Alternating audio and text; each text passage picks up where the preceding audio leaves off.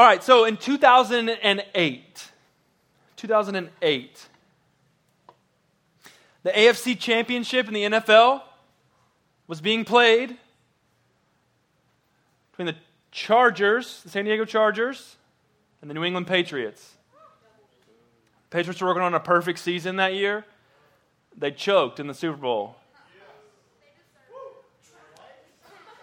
So here's the deal. The quarterback for the San Diego Chargers at the time, and I think he still is the quarterback for the San Diego Chargers, his name is Philip Rivers. If you know nothing about football, don't sweat it. It's not going to matter for this story. So just like, whew, you can breathe out. Philip Rivers played that 2008 AFC championship on a knee with a torn ACL. Like, t- had an MRI, they proved your ACL is torn. So he went into surgery quickly thereafter, had surgery, and they braced him up, and he's like, Your boy's going to play. And he played in the next game. Messed it up in the game against the Colts before, played in the game with the Patriots the next week with a newly repaired but recently torn ACL. And if you're in, if in your brain you're like, yeah, I mean, how important is the ACL? The article that I read said this. The ACL is like a seatbelt, and you can certainly like drive your car without a seatbelt, and maybe you make it. But playing in the NFL is like being in NASCAR. And so you put your seatbelt on if you're driving in NASCAR. And so to play without your ACL or to play with a bum ACL is a significant deal. And this guy pushed through pain and pushed through every bit of whatever you have to go through while you have a torn ACL to play this game. And the article said that he did so because he did not want to miss out on the chance as a 26 year old NFL quarterback to make it to his first Super Bowl. He pushed through the pain, pushed through whatever it took. Because the prize at the end was great. Now, I want to tell you that. Because this is where we're going to find ourselves in the final beatitude with Jesus. He's going to talk about a people that are going to face what he will say is persecution. But they can do so knowing that the reward at the end is worth whatever struggle they have to face. And in fact, he will declare blessing on these people. So let's look at it in Matthew chapter 5, starting in verse 10. I'll read through verse 12. Matthew 5, verse 10 through 12. Blessed are those who are persecuted for righteousness' sake, for theirs is the kingdom of heaven. Blessed are you when others revile you and persecute you and utter all kinds of evil against you, falsely on my account. Rejoice and be glad for your reward is great in heaven. For so they persecuted the prophets who were before you. If you can remember where we've been for the past few weeks, this is now the seventh week in this series called Be, as we look at the Beatitudes there in Matthew chapter 5. This is what Jesus is doing. We made this clear, hopefully, last week. Jesus is painting a picture for the people that are listening of what the kingdom is like and how incredible the kingdom is and what kind of people he declares blessing on in this kingdom. And as he does this, what he is showing is this kingdom is unlike any other kingdom you've ever heard or seen. Why? Because I am a king like nothing you have ever heard or seen. And Jesus is painting this picture of what the kingdom of God is like and just how incredible the kingdom of God is, and maybe how even upside down the kingdom of God might feel to us. Because he comes on the scene, Matthew chapter 5, verse 3, and he says, Blessed are the poor in spirit, for theirs is the kingdom of heaven. Blessed are those who mourn, for they shall be comforted. Blessed are the meek, for they shall inherit the earth. Blessed are those who hunger and thirst for righteousness, for they shall be satisfied. Blessed are the merciful, for they shall receive mercy. Blessed are the pure in heart, for they shall see God. Blessed are the peacemakers, for they shall be called sons of God. And then finally today, blessed are those who are persecuted for righteousness' sake. If you are building a kingdom and establishing it, establishing it and saying these are the people that are celebrated in the kingdom, the ones that Jesus just listed are not the ones that you are going to list off. And it's to show to the people listening and to everyone around, and for that matter, to us today, through God preserving them in the scriptures, there's nothing like this kingdom because there's nothing like this king. And look how incredible this kingdom is. And so, as we found, our, found ourselves doing in the last few weeks, we'll answer the question who does Jesus say is blessed? And why does he say they are blessed? Or maybe we could say like this what is the blessing that he bestows on them? So, who does Jesus say is blessed? He says in Matthew chapter 5, verse 10 Blessed are those who are persecuted for righteousness' sake.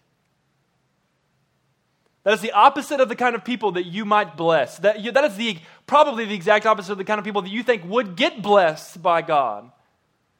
But he says, in this kingdom, blessed are those who are persecuted for righteousness' sake. So we need to be careful about what Jesus is talking about and what he's not. Let's start with what he's not talking about when he says persecuted for righteousness' sake. Here's what he's not talking about. He's not saying, blessed are those who go through general suffering sickness, relational issues, witnessing the death of a loved one what seems like way too early. Jesus is not talking about general suffering. Is God a comforter to us in our suffering? No doubt. But that's not what Jesus is talking about here. Second thing Jesus is not talking about is facing suffering because of your own sin or because of expressing your own opinions. Jesus is not saying, Blessed are those who are persecuted for your sin, or blessed are those who are persecuted because you gave a really aggressive opinion on social media. No, not what Jesus is talking about. In fact, 1 Peter actually helps us out with understanding this. 1 Peter chapter 2, verse 20 says this For what credit is it if you, when you sin, are beaten for it, you endure? He says, What's the point if you suffer for the sake of you sinning? There isn't a point. But if when you do good and suffer for it, you endure, this is a gracious thing in the sight of God. 1 Peter 4, verse 15. But let none of you suffer as a murderer, or a thief, or an evildoer, or as a meddler. Peter says, and Jesus says, you ought not find yourself suffering for sinning. And Jesus is not declaring blessing on people that are persecuted for their own sin. Certainly, we see that happen today. Certainly, maybe you've even faced that today. You shouldn't chalk that up as persecution. You should chalk that up as consequence for your sin. So, then, what is Jesus talking about? Jesus is saying this. When he says, Blessed are those who are persecuted for righteousness' sake, he says, He's saying this. You are being shoved out because of your association with and modeling of Jesus. You're being persecuted because of your association with and your modeling of Jesus. He says, Blessed are those who are persecuted for what? For righteousness' sake. For your association with and your modeling of Jesus. It's as if in this moment, Jesus, if I could just paraphrase it, Jesus is saying, Blessed are those who have taken up with the rabbi from Hicksville for theirs is the kingdom of heaven. You're the people that think that Jesus is really the Messiah and it's going to transform your life. And you're going to get persecuted for it. Blessed are you. And when we think about persecution, often we think about like, okay, like I've heard these stories on the news, like guys that are in like Egypt getting their heads chopped off for being a Christian. Yeah, yeah, that's persecution. You're right, that is persecution. However, you're likely not facing that currently you're likely not getting threats about death for being a Christ follower and being faithful. However, persecution for righteousness' sake certainly does happen today for you. This is a student that gets labeled judgmental for disagreeing with things that are against God's design. And you do so kindly and you do so in a loving way, but you immediately get labeled judgmental. Because you say, God designed this to be a certain way, and we should live in it. And you get labeled judgmental. This is the girl or the guy that chooses to respect the opposite sex that he or she dates in high school or junior high because they decide not to push the limits physically. Or maybe they don't choose to date at all. And as a result, they get made fun of. They get called the name. Oh, you're prude. You're the goody two shoes. Maybe it gets worse than that because guys start ribbing each other in the locker room thinking, oh, you don't, you don't date girls, oh, you don't do that with her. Is it because you're fill in the blank? This is persecuted for righteousness' sake. This is the student that has been so transformed by the gospel that they find themselves talking about it daily or weekly with their friends or their classmates because they cannot help it. They are just spilling over with, you've got to know Jesus. And you know what they get labeled? They get labeled annoying. And people shove them out, or people ignore them, or people want nothing to do with them. Or people say, You say you got transformed by Jesus. You, but last year you were partying with us. They talk about who you used to be, but not who you are. And they shove back on you for maybe past mistakes or your old self, but don't notice the new creation that God has made you and that is just overflowing with the good news of the gospel, and they shove you out because of it. You're persecuted for righteousness' sake. This is the person that Jesus declares blessing on. Because it's in that moment with that person that they're thinking, maybe I'm the only one here.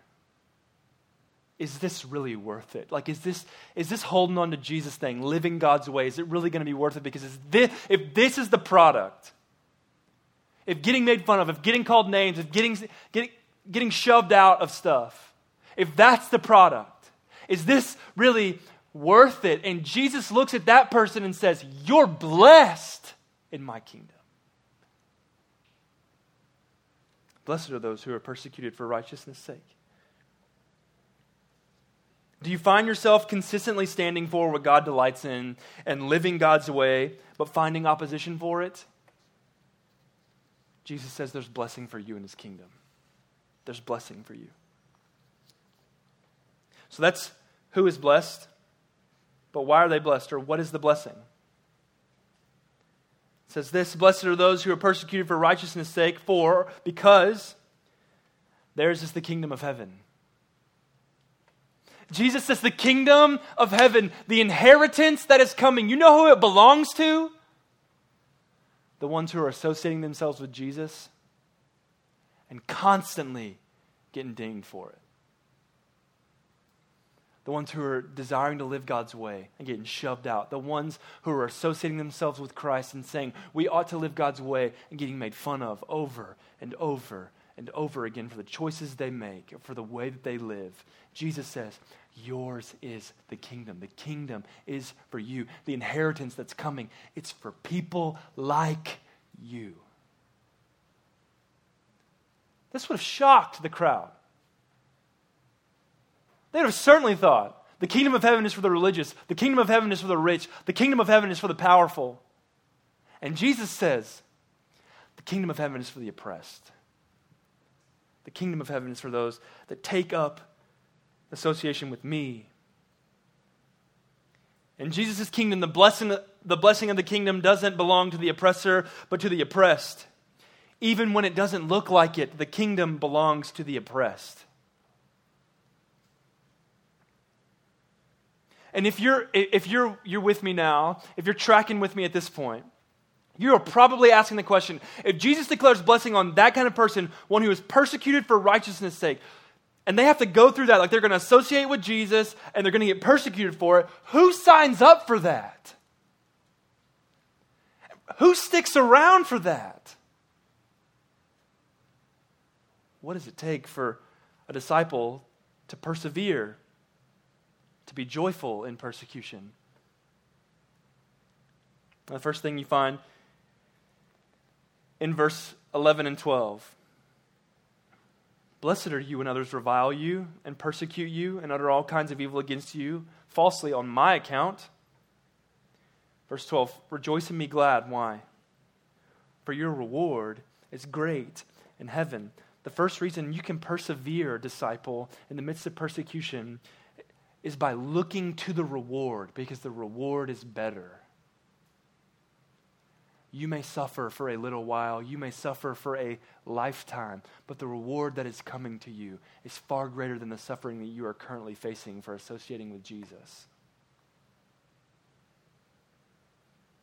1 Peter 1 6 through 7 says this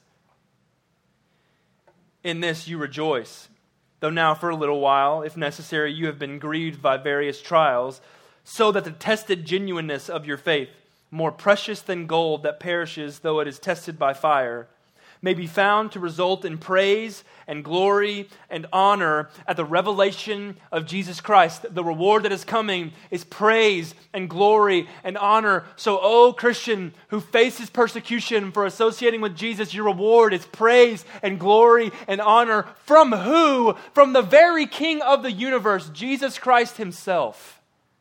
Your reward's better. Hold on. Persevere face the persecution with joy because your reward's great in heaven. 1 Peter 4 12 through 14.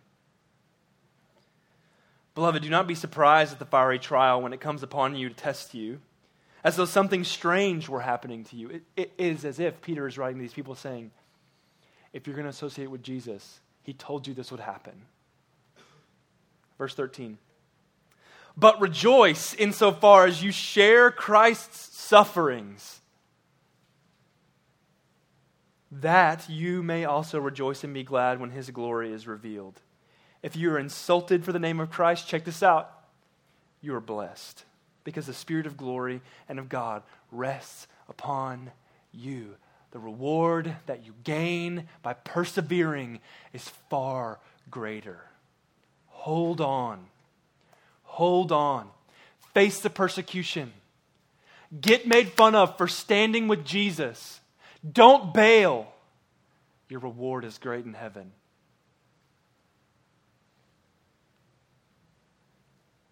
And this reward that's in heaven, it's not just a little bit better than not being persecuted. It's not like if the scales were being weighed, it would just be like, yeah, reward in heaven won out a little bit than not being persecuted. It's not like that. This reward that you have waiting for you in heaven is incomparable to the ease that you might face by not associating yourself with Jesus. It's the kind of reward that you will willingly face anything for. It's the kind of reward that the disciples that are following Jesus hear him say, You want to come after me? Take up your cross, deny yourself. You want to come after me? You're going to get persecuted just like me. You want to come after me, you're going to die like me. It's the kind of reward that they hear that and they say, Let's ride. Let's do this. It's the kind of reward that sends the majority of those disciples to their death for associating with Jesus. Because the reward is great in heaven. They got it. Peter was crucified upside down, disciples were boiled alive for the sake of associating with Jesus. Who does that? Those that know the rewards great in heaven. Those that know that Jesus is the real deal. He said this would happen. He called us blessed and said, Your reward's great in heaven. Let's persevere. How else do we persevere? What else does Jesus say? Let's look back at verse 12. It says, Rejoice and be glad, for your reward is great in heaven. Second reason, for so they persecuted the prophets who were before you. The second reason that we can persevere in the midst of persecution is because being treated that way proves that you're faithful. When you face persecution, what is being proven, Christian, is that you are a faithful disciple of Jesus. How do I know that? John 15, 18 through 21 says this Jesus is speaking. If the world hates you, know that it hated me before it hated you. These are really encouraging words from the Lord. If you were of the world, the world would love you as its own, but because you are not of the world, because I chose you out of the world, therefore the world hates you. Remember the word that I said to you a servant is not greater than his master. If they persecuted me, they will also persecute you.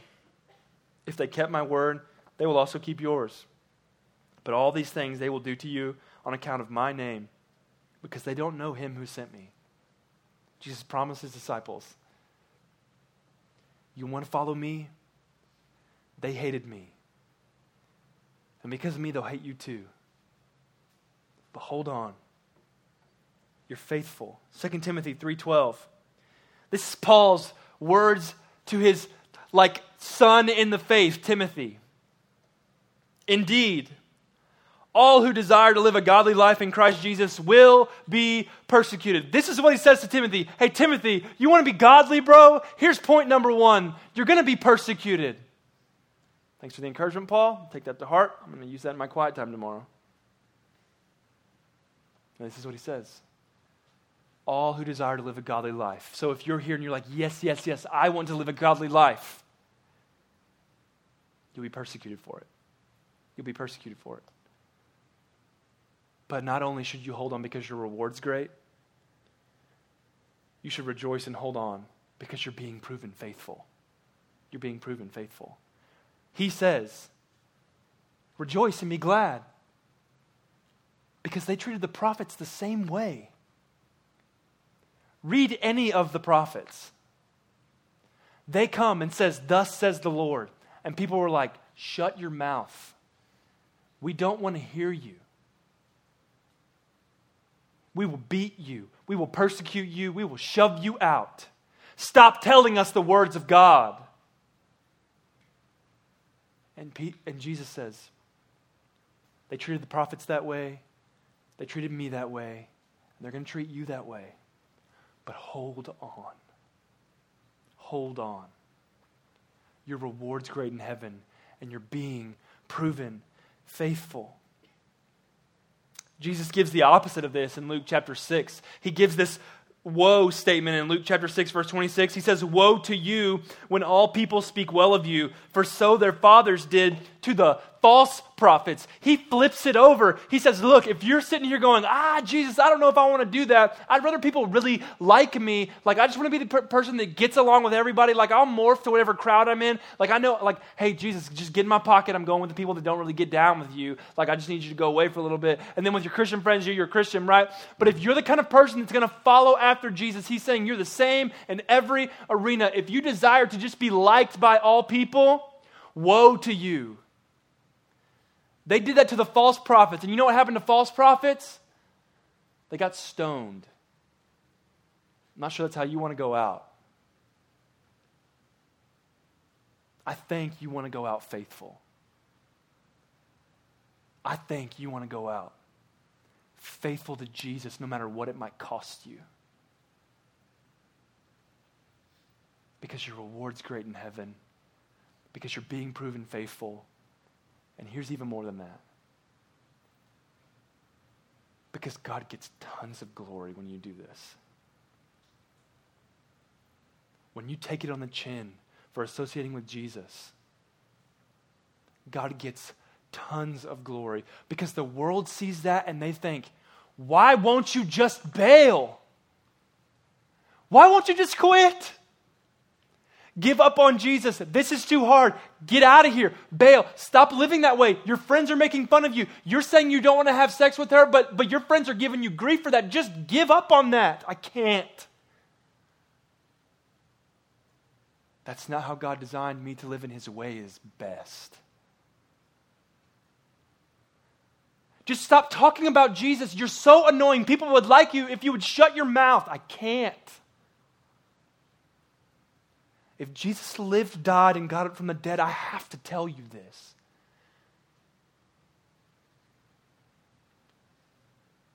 Yo, we passed the test that we stole around the classroom. Why didn't you take it? You could have gotten a hundred. I can't. That's not honoring to God. And His ways are best. I'd rather be faithful to God than get an A. And so I'll take it on the chin over and over again for associating with Jesus. Because there's no king like him. The reward's great in heaven. I'm being proven faithful. And God gets lots of glory when we live this way. Go find a story. Just Google a story about a Christian martyr and see what happened in the area after that happened. It is most likely that the message of the gospel went viral. Read the book of Acts. Get through more than four chapters without seeing somebody get persecuted. And then quickly thereafter, thousands of people believing the gospel. Why does that happen? Because people see that happen and they think, what kind of king do they have to be associating with for them to take that and still associate with him? He must be the Messiah. He must be God. We should follow him. So hold on. Hold on. The last question that we will ask, we asked last week okay, so then what does this say about the kingdom? If that's what Jesus says, if that's who Jesus says is blessed, and that's what Jesus says is the blessing, what does that say about the kingdom? Here's the first thing that it says about the kingdom faithfulness to God is the measure of success and what is rewarded in this kingdom. Not popularity, not being rich, not being a people pleaser, not being powerful. You know what's rewarded in this kingdom? Faithfulness. So, oh Christian, who gets bypassed by every other social group because you're remaining faithful to God, God sees that and there's reward for you. That's how great this kingdom is. Second thing it says about the kingdom is it proves to us again that there is nothing like this kingdom. Why? Because who looks at this crowd that's persecuted, that's taken it on the chin for associating with Jesus, and says, You get blessing. In this kingdom, you're blessed. No kingdom does that but the kingdom of God. There's nothing like this kingdom. So here's what I hope for you at the end of all of this series that if you're a follower of Jesus, you would see this is the kingdom that you're a part of, and there's nothing like it. And as a result, you know what you ought to do? Go to your friends who don't know Christ and say, the kingdom is for you too. Come and trust Jesus. Yeah, but I, you don't know my past. You don't know the mistakes I've made. Oh, but maybe I do. But guess what? Jesus says there's blessing in this kingdom for you through everybody who trusts me. Yeah, but I got baggage. There's blessing in the kingdom for you. Bring your baggage to Jesus. And maybe you're here and you're not a believer. You're just checking this thing out. You got drug here. You don't know what's going on. I, I don't know. I don't know what your issue is. If it's a baggage issue, I've just got too much for Jesus to love me, for Jesus to let me in his kingdom. You're exactly the kind of person that he's opening the kingdom to. Bring your baggage to Jesus and step into the kingdom. Trust Jesus. And if it's, a, if it's a belief issue, like, I don't know if this whole God thing is real. I'll say it like I said it last week. If Jesus really did live, really did die, and really did get up from the dead, friend, you're on the hook to deal with that. Nobody else in history ever said, I'm going to die and then I'm going to get up from the dead and then pulled it off. Jesus did. And if he did that, he's God, and we should listen to him, and we should follow him. We should give our lives to him.